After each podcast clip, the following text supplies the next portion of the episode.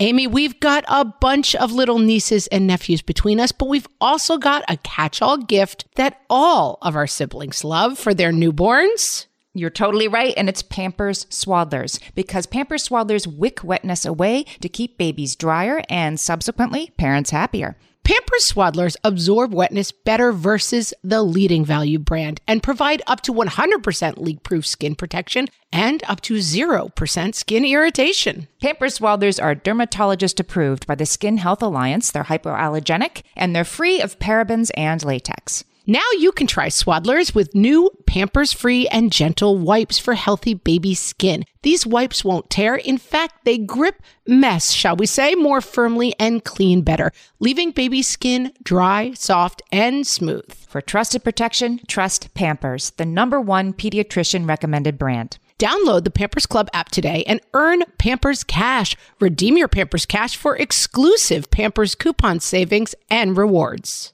Only redeemable via Pampers Club. Pampers Cash has no cash value. Hello and welcome to What Fresh Hell Laughing in the Face of Motherhood. This is Margaret, and today I am talking to Amy Palanjian. Amy is the creator of YummyToddlerFood.com, author of the New York Times best-selling book Dinnertime SOS, and mama to her three kids. Welcome, Amy. Hi, thanks for having me. I loved this book. I will give our listeners a behind the scenes as interviewers we get a pdf of the book and i loved this book i don't even have toddlers and i went and i ordered it from amazon my own copy last night so that is a big compliment to this book because I was like, I can't have it on PDF. I have to have it to open and look through. What I love about this book is that it's a cookbook fundamentally, but really it's about how we approach food with our children, which is so hard and complicated. It is something I carry. My kids are now uh, tweens and teens, and I feel like this is an area that haunts me. I failed. I didn't do a good job with food. I messed it up. My kids never ate sweet potato tacos. They just ate chicken nuggets. You know, I panic about this. Why is food so loaded for us and the way we feed our kids? So the thing that you just explained there is like a perfect example of how we use what our kids will and won't eat and what they like and don't like as a measure of our success as a parent. Correct. And that is not actually how you know if you're successful as a parent. and it's like the wrong set of criteria. And there's so much cultural pressure to have kids that eat like kale and roasted broccoli and smashed Brussels sprouts and like all of this stuff that none of us ate as we were kids.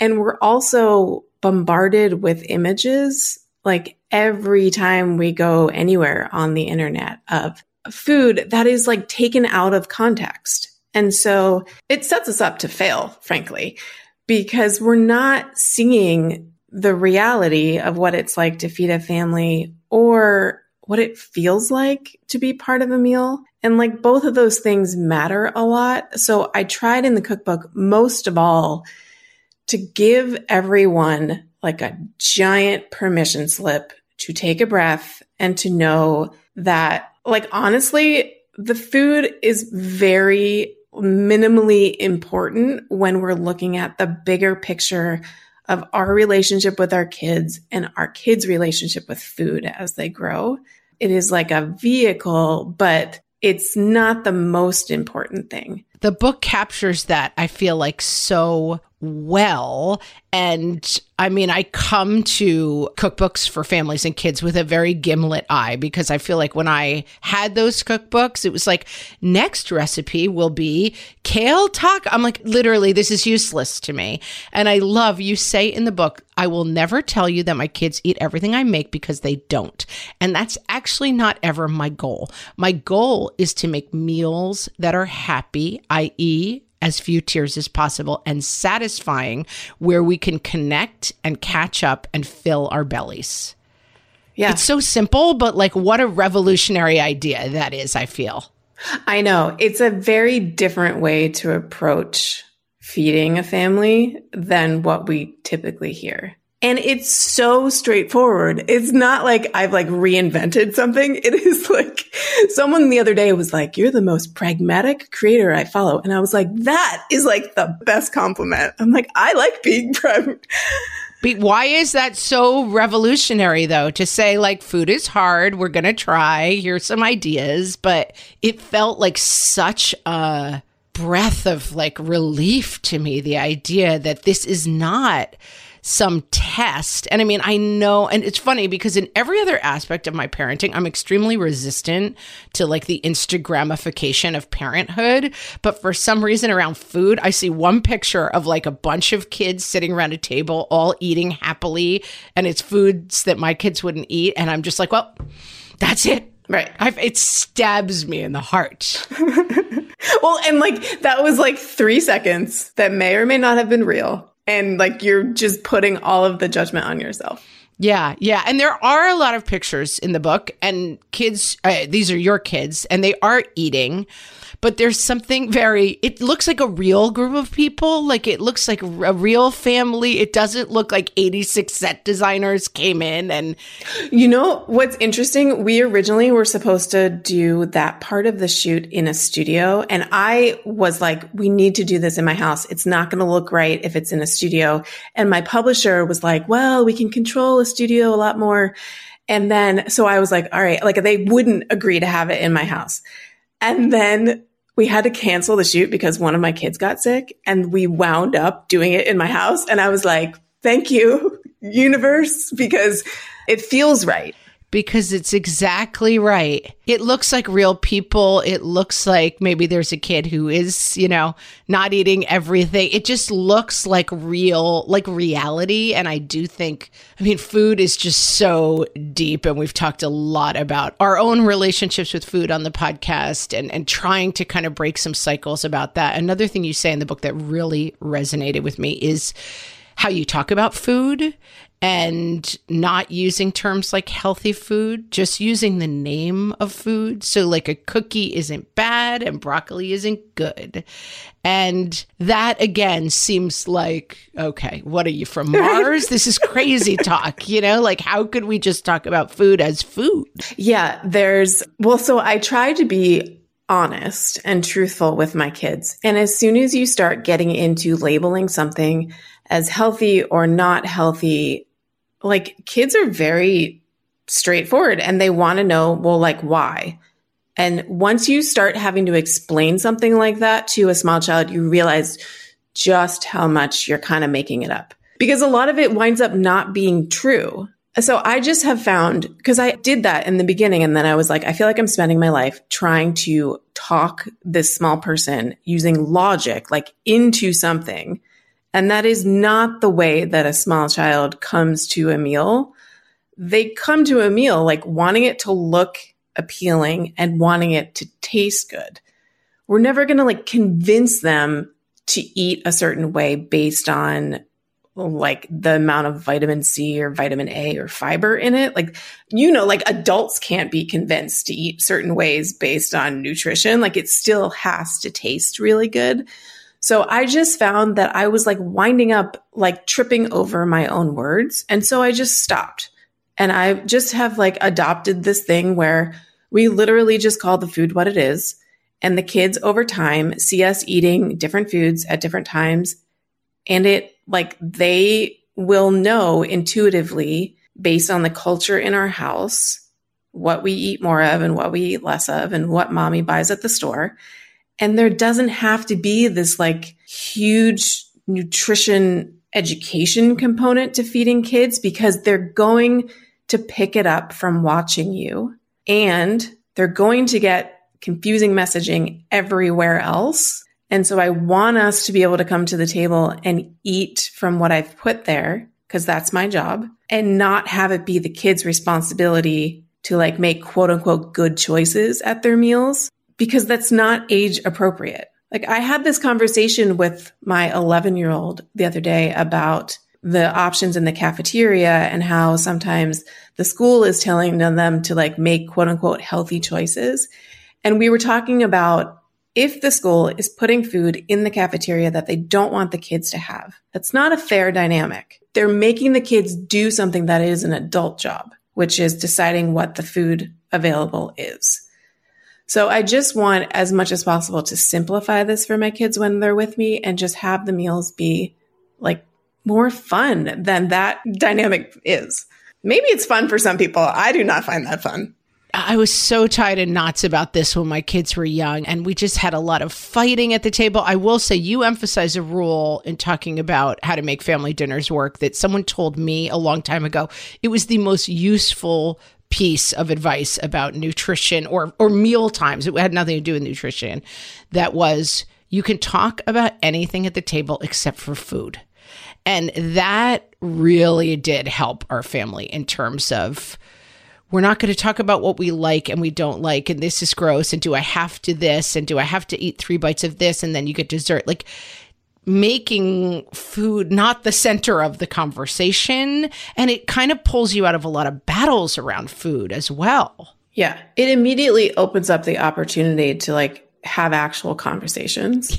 Yes. And to not have like every meal become that thing that we were talking about in the beginning where it's like a a chance for you to prove your worth or for the kids to like prove something like we just need to take that out of the equation um and it's you know it's not easy a lot of this is incredibly difficult right. to do Right. We're making it sound maybe a little too facile. Yeah. yeah i'm not saying like we get to the dinner and everyone is like delighted to be there and they're you know so happy with the options Oh, like mother, you've done such a great job making me this meal. No, doesn't happen. everyone sits still. Yeah, like it's not that. It's just removing part of it that creates a lot of pressure that can make the rest of it easier. Not necessarily easy, but easier. but easier. That's what we're going for. I am talking to Amy Palanjian, the author of Dinnertime SOS, and we'll be right back. Margaret, I've got a go to baby shower gift that I give whenever there's another newborn in my life. Can you guess what it is? Amy, three guesses. First two don't count. It's Pampers Swaddlers. Exactly. Pampers Swaddlers keep baby's skin dry, happy, and healthy. Pampers Swaddlers absorb wetness better than the leading value brand and provide up to 100% leak proof skin protection and up to 0% skin irritation. Pampers Swaddlers are dermatologist approved by the Skin Health Alliance, hypoallergenic, and free of parabens and latex. Try Swaddlers with new Pampers Free and Gentle wipes for healthy baby skin. These wipes are five times stronger, gripping mess more firmly, shall we say, and making diaper changes a breeze. For trusted protection, trust Pampers, the number one pediatrician recommended brand. Download the Pampers Club app today and earn Pampers Cash. Then redeem your Pampers Cash for exclusive Pampers coupon savings and rewards. Only redeemable via Pampers Club. Pampers Cash has no cash value.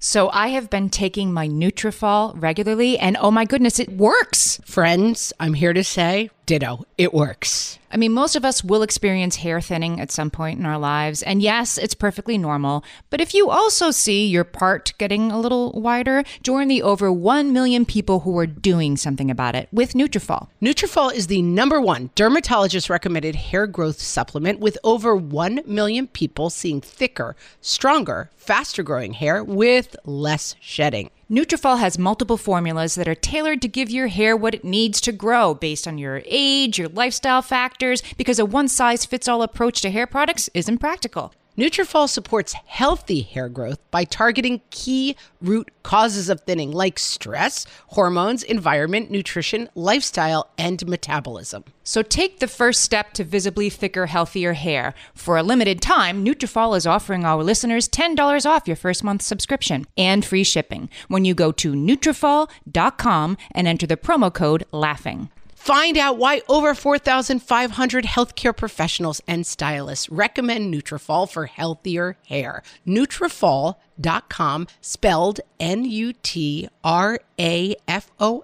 dot com. Promo code LAUGHING. That's Nutrafol.com, promo code LAUGHING. Amy, when I'm dehydrated, I get headaches, I get cranky, and I don't feel good in general. Also, I am dehydrated a lot of the time. right. because being good with the water bottle is one thing, but getting that sodium and potassium with the fluids turns out that is the key to staying optimally hydrated. So, whether you're looking to hydrate during your workout, while traveling, or at the end of a long night, Sports Research Hydrate Electrolytes have got you covered with over 65 trace minerals, 7 essential vitamins, and coconut water powder. Crisp and refreshing without any sugar, this is hydration powered by sports research. Each box has 16 little stick packs that you can take on the go, whether you're headed to an exercise class, a night out with friends, or a podcasting conference. And did we mention they come in delicious flavors from raspberry lemonade to cherry pomegranate? Stay hydrated with Sports Research Hydrate Electrolytes. Visit sportsresearch.com and use the code WhatFresh at checkout for 50% off your purchase of Hydrate. That's S P O R T S R E S E A R C H dot com, sportsresearch.com, and use code WhatFresh for 50% off your Hydrate Electrolytes order.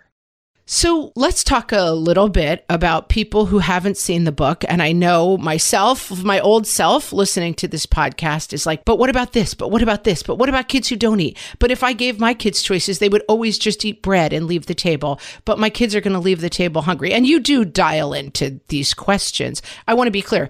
It's a cookbook with beautiful pictures and recipes, but there are like interstitials, as we used to call them in television, that kind of break in and give really lovely and approachable tips about how to make these things practically work.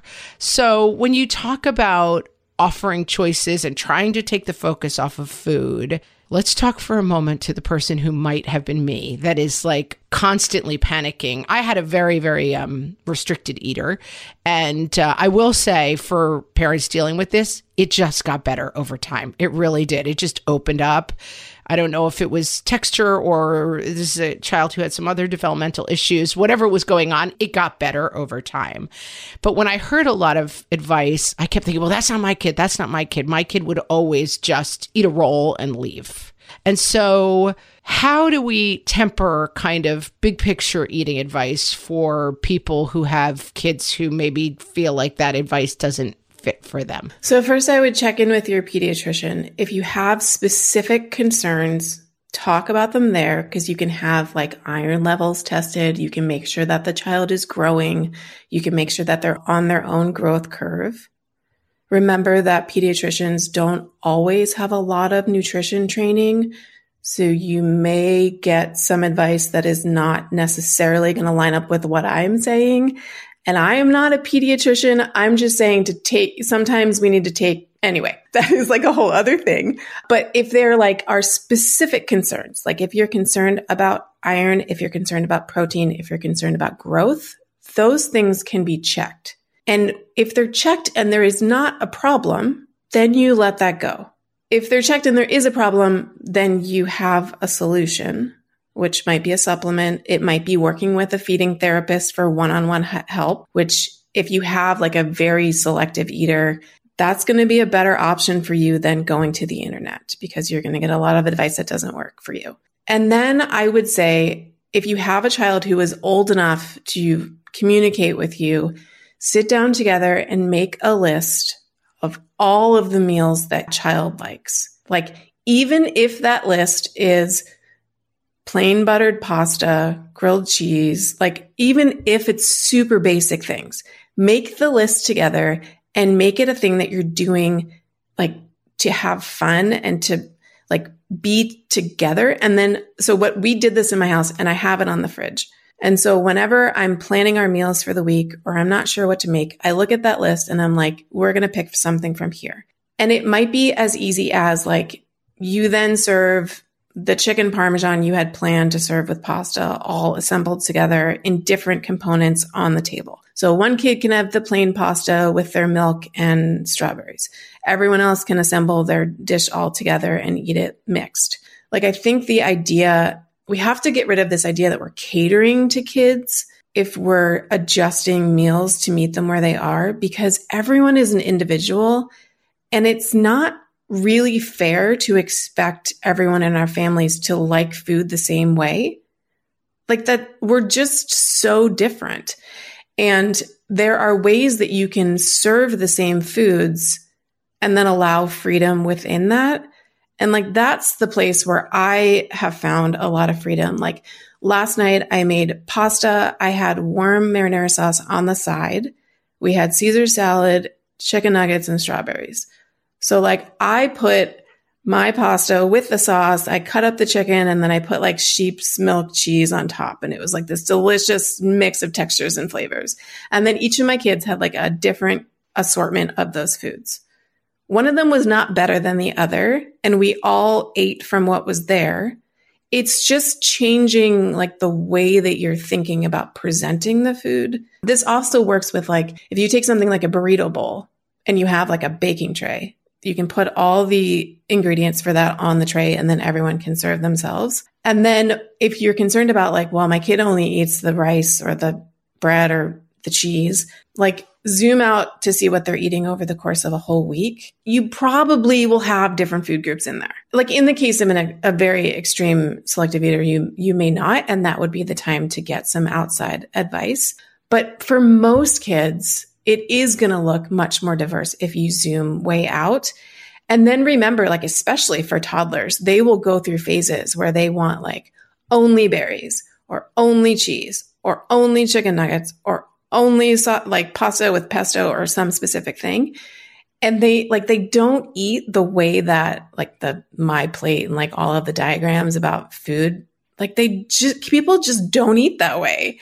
And just knowing that like, he's really in his blueberry phase and we're going to like lean into this until there are no more. And then he'll find like, I think that that is also can also be freeing just to be like, well, this is normal. Like this is where he is and he loves this food and isn't that great. And as you said, I think taking again i mean if you listen to this podcast and don't know i'm not a doctor we've got bigger problems but i'm not a doctor either. But right most kids are getting enough nutrition. Like they're growing. It's generally okay. And i think that idea which this there's some beautiful recipe ideas in the book that allow for like these kind of choices. And it makes me think of thanksgivings throughout my history as a mom with my kids. So like we have been having Thanksgiving for 15. I have a 15 year old, 15 Thanksgivings. And all of them started with a roll. Yeah, yeah, yeah, yeah. And then a roll and a little bit of turkey. And then, like, oh, what is that stuffing? It kind of smells good. Now I have a kid who's like insane for Thanksgiving stuffing. I make it like once a month at home. And mashed potatoes, they're also white. And okay, then we'll try the plain green beans. Now we're into the casserole. Like, this is an evolution. And I think that the grace of this book is that this is how I am too. I don't like the weird potatoes with marshmallows on top. That's gross to me. Like, who would eat that? Also, like we're comparing the way that we eat adults with our like lifetime of experience with food and using that as the expectation for how kids should right. eat and like, that's not fair. And like, and also, like you're saying, like, we adults don't often recognize the fact that we don't like every food. And how would we feel if someone was making every decision about food for us? Like that would feel pretty terrible. Yeah. And there's foods like I don't eat oysters, right? If I had to, if I sat down at a table and someone was like, you're not leaving this table until you eat four oysters, that would be my worst night ever. Like it's gross to me. And then I know other people for whom that's their, you know, favorite luxury food. But yeah, I think that taking a perspective that is just less pressured around food is so helpful. And that the idea that this, again, not trying to give medical advice, but the idea of like, this is probably okay. Where most kids are is probably okay with food. And another point you make that someone told me a long time ago, and it's again like scales falling from the eyes, is that we put so much emphasis on dinner as a meal. And that dinner is actually not the greatest meal to focus on. Kids sometimes aren't hungry at dinner time. They've snacked a lot. They're tired. They've got other things on their mind. Talk a little bit about dinner and why we kind of overemphasize dinner. And that's sometimes where we go off course. Yeah, you'll see all those studies about how like having family dinner can basically prevent like every bad thing from ever happening to your child. sure. Your kid will definitely go to Harvard if you have family dinner. Walk in touchdown. That's like a classic example of like correlation, not causation. Like, is that the thing or is it like the rest of the way that that family lives? Oh, it's our favorite yeah. topic on the podcast. Don't get me started on the marshmallow test. I'm like, that is not testing patience. So I think we're putting all the emphasis on the meal when the kids are the most tired, the adults are the most tired, and there are most usually m- foods that are more difficult to eat. And then when you have younger kids, it's actually very common for little kids not to be hungry at dinner, not because of snacking, but because a lot of kids front load their intake earlier in the day. And then at the end of the day, they want comfort and they want to go to sleep. And so a lot of kids like the most common question I get is why won't my 14 month old eat? Why won't my 17 month old eat? They used to eat everything. And it's like because their growth has slowed down in comparison to when they were a baby and they are just wiped out at that time of the day.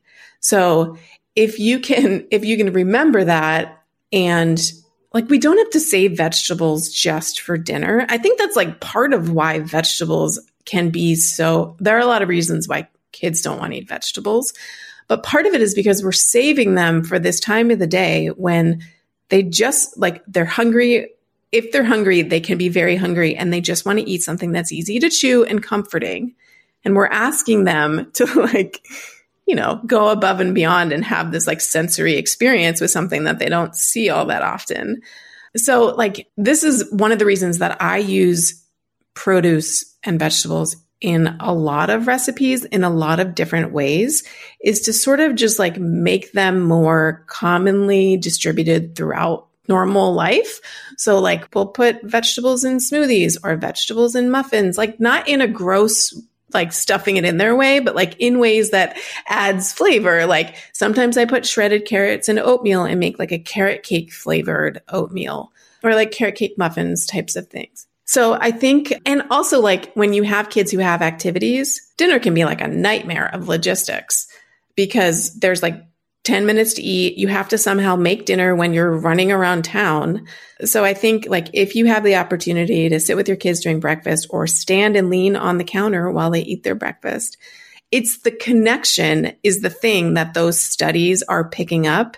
It's the time between a parent and a child where a parent is paying attention to a child that matters. It's not the food.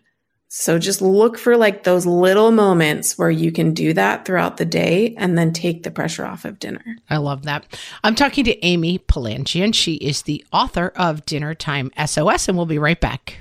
Amy, you know me well enough to know that my daily power breakfast is toast with peanut butter on top. Toast with peanut butter. It's also, by the way, one of my favorite power breakfasts. So we agree on that thing. We were recently together and we shared some toast with peanut butter. And I'm going to tell you, we used Hero bread. It adds even more protein and fiber to that combo without adding any more sugar. Hero Bread has remade the carby, empty calorie bread products into versions that include no net carbs, zero gram sugar, and fewer calories, plus more protein and fiber while still being super fluffy and delicious. I was not sure that that particular combination was going to be possible, but Hero Bread has figured it out. Yeah, this is one I'm glad they let us try. It's like it really tastes good. I've been trying to add more protein to my diet, and I would have thought that a hamburger rolls was not the place to do that, Amy.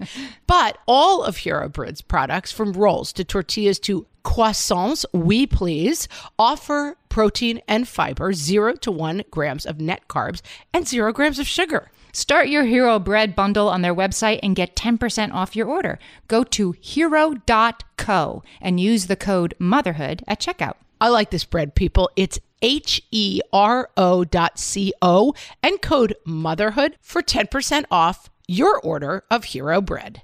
Margaret, I've been at the research again, looking into metabolic health and more importantly, metabolic flexibility, which turns out is the key to improved energy levels, better sleep, better fitness, all the things. And I found out about all this because we got a chance to try Lumen, the first handheld device that helps you manage your metabolic health. Lumen works when you breathe into it. If you do that first thing in the morning or after a workout, Lumen measures your metabolism by measuring the amount of carbon dioxide in your breath. It's science, people. That lets you see exactly what's going on in your body in real time. Then you use Lumen's app to get tailored guidance to improve your sleep, your nutrition, even stress management. If you're interested in figuring out the effects of different sorts of foods on your body, Lumen is a really cool way to see what's actually happening as your body burns fuel sources. If you want to take the next step in improving your health, go to lumen.me and use fresh to get $100 off your lumen. That is L U M E N dot M E, lumen.me, and use the code FRESH at checkout for $100 off. Thank you, Lumen, for sponsoring this episode. When it comes to raising kids, there's so much to consider. Things like what do we feed them? When do we feed them? How do they sleep? What does it look like to raise kind kids? How does their nervous system work? How do I keep myself calm? What are my triggers? There's so much that comes into play, and we are distilling all of that information for you at Voices of Your Village podcast, where we bring experts in the field of early childhood and education and psychology and across the board so that you don't have to comb the internet for information you get to show up and hang out and have shame free, judgment free conversations and insights into what it looks like to raise kind, empathetic, emotionally intelligent humans. I'm Alyssa Blask Campbell. I have a master's degree in early childhood education. I'm a mom of two, and I am walking this journey right alongside you doing this work. Come hang out with me at Voices of Your Village, and we can dive into real conversations with actionable tips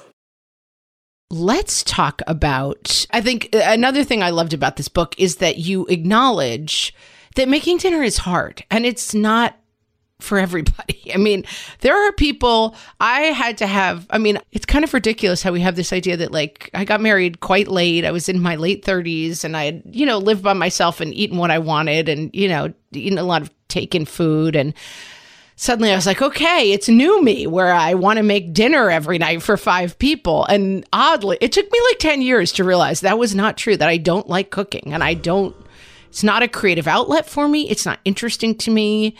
I love to eat, but I don't, the things I like to eat are complicated. I'd rather get taken every day. I mean, it just, but I can't afford to do that for five people.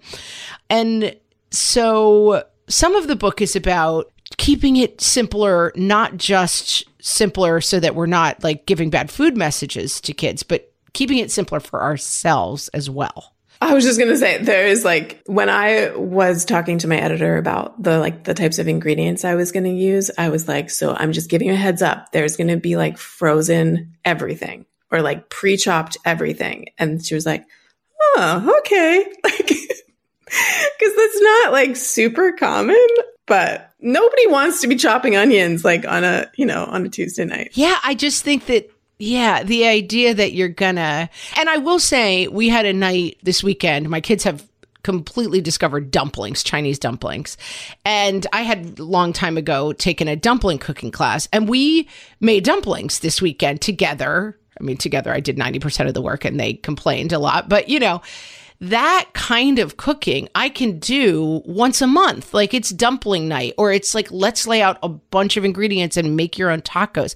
I'm not doing that on a Tuesday. I have a job. I, I teach at night. Like I, I don't have it in me. I need like chicken tender tacos. That's what I need, you know? Like, okay, it's a little bit more than just a chicken tender on a plate, but it's not four hours of dumpling making. Not that much more. right. I think they're like, I mean, I got a message from someone this morning that was like, I have my first kid. I don't know how you do it. How do you cook every day? And I was like, well, first of all, this is my full time job. And second of all, I don't like, you don't have to. Like, it does not have to be all or nothing. It does not have to be everything from scratch or only Chick fil A. Like, we can have like variations based on where we are. So I often will make like one thing from scratch. Like I have a chicken meatball recipe that I love. That's not in the book because it was too messy. Like the process, I was like, I'm not going to tell anyone to put their hands in raw meat. Like, so I will often make that and then serve it with things that are like, don't require that same level of cooking. Or like the example I gave of the dinner we had last night. It was a Caesar salad from a salad kit bag.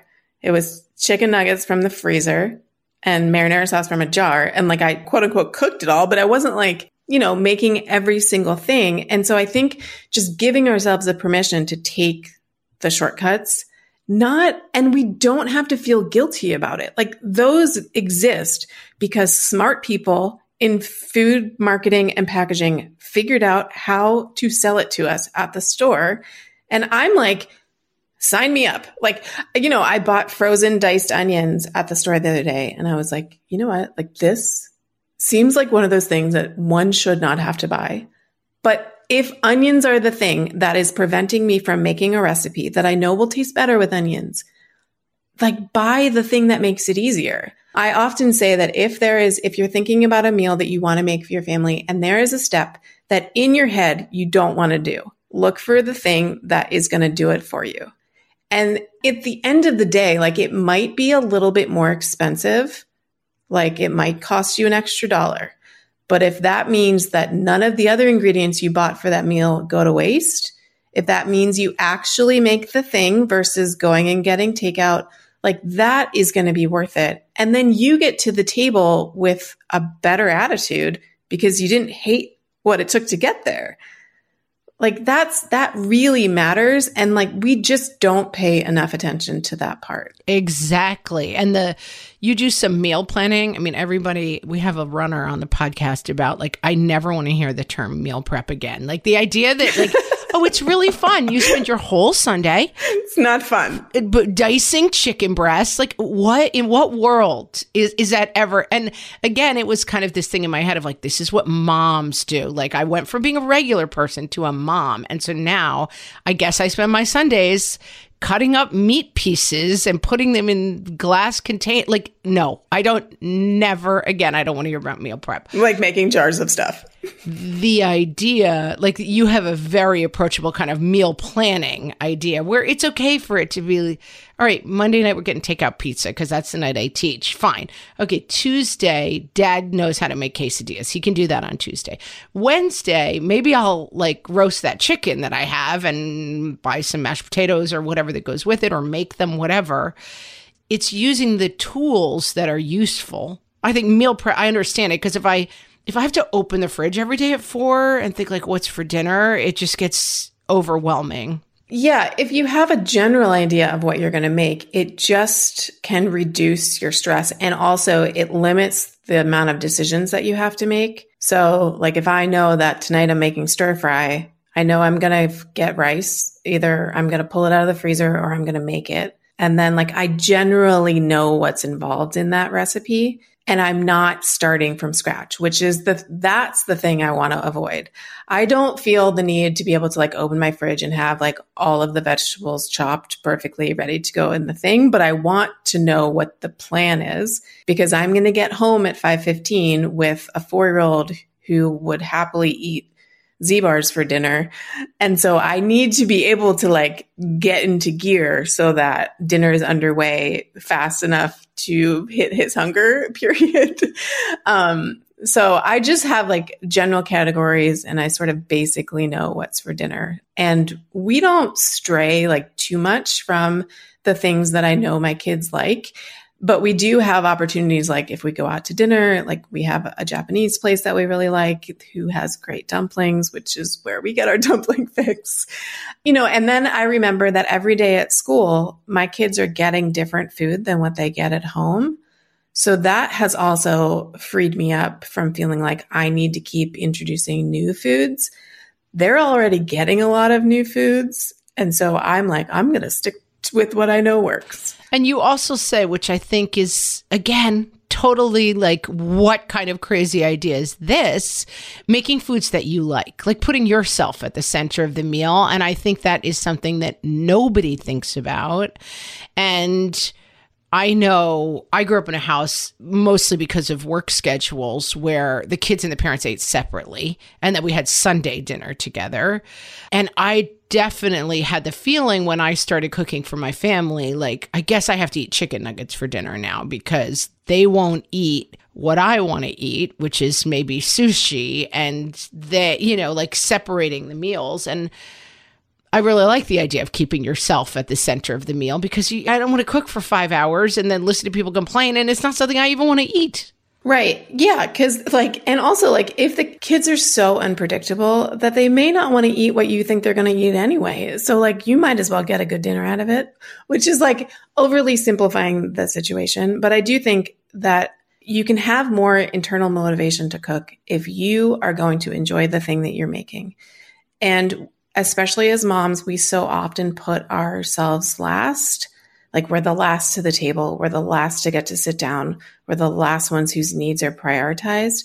This is such a simple way to put yourself back into the needs of your family and make it be a little visible. Like, yes, I know that this is not your favorite dinner, but I really love this. So we're going to have this tonight. And tomorrow we're going to make this other thing that you love. Like that is really important for kids to hear and to see. So that is something that like it is not I find it still find it very difficult to always feed myself in the midst of, you know, life with children.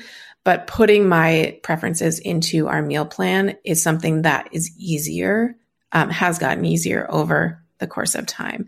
And also the other thing I would say about the comment you said about sushi, something that I think that we do is that we sort of take away the opportunities for our kids with foods that we think they're not going to like preemptively. Like my middle daughter would eat sushi every day of her life if she could. And that is not something that I would have known had we not simply ordered like cucumber rolls for her at one point when she was three. We went to a family brunch the other day. One of the people who was there was like, what are the kids going to eat? Like, I don't, and I was like, there's fruit, there's muffins, there's other stuff. It'll be fine. Two of the kids ate this like sausage, potato, egg casserole dish that like I wasn't crazy about. And they were like, this is the best thing I've ever had. Like I would not have expected that. But since no one said anything to them to precondition them to not like it, they tried. Like, I think we need to sort of just like quiet our views on what everyone is going to like you know, that's not to minimize the difficulty of feeding kids again, but that is, I do think that that sometimes happens. Yeah. And it's adult food. It's the food labeling. And I think that's right. That, that, just let it be food, just let it be a meal, just let it be family time and take the emphasis off of the food.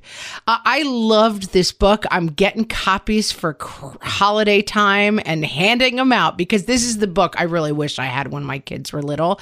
Amy, tell us, our audience, where they can find the book. I mean, it's 2023. People know how to get a book usually, but tell them how to find you everywhere else you are. Okay, so Dinnertime SOS is available everywhere books are sold. And then you can find me at yummytoddlerfood.com and at yummytoddlerfood on all of the socials. Check this book out. I really, really recommend it. Amy, thanks so much for talking to me today. Thank you.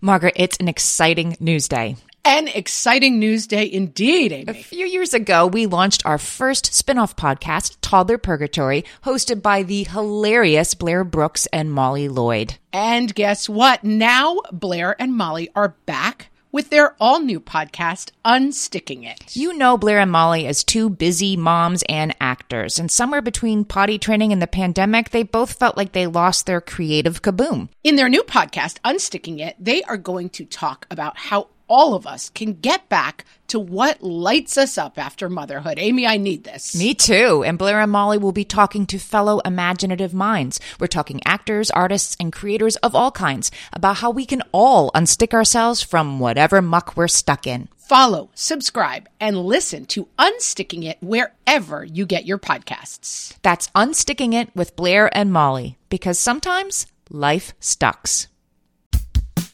Oh, hey, everybody. It's us, Blair and Molly, your old pals from Toddler Purgatory. Two moms who are also actors, who are also creative beings, who sometimes feel stuck. And this is our new podcast, Unsticking It with Blair and Molly. What happens when your creative spark just seems to disappear? Gone. Poof. Bye. See ya. What happens when life gets in the way of your creativity instead of nourishing it? That's what happened to Molly and me. We felt like the thing that drove us creatively stopped working and impending doom had in fact impended. Totally. So we decided to do something about it. And that was steal ideas about getting unstuck from the most creative people we can find. We talk to guests about how to break through the mucky, gluey, sticky wall that can get between you and your creativity. We hear about their journeys, their successes, their challenges, and even their bougie coffee shop orders. Mm-hmm. And we're not just talking Bob Ross type paint on paper artists here, though we talk to them too. We're talking to actors, creative directors, dancers, and people who are working hard to be their best creative selves in a world that can sometimes feel real uncreative. We all have something to teach each other, so let's steal their ideas together. Join us, won't you, as we deep dive into how to unstick ourselves from the life gunk that can get in the way of our creative freedom. Pandemics, school calendars, World events, lack of sleep. Oh, get out of their life gunk. and let's get back to your best creative self. Subscribe to Unsticking It with Blair and Molly. You're not going to want to miss an episode. Unsticking It with Blair and Molly, because sometimes life sucks. Unsticking it.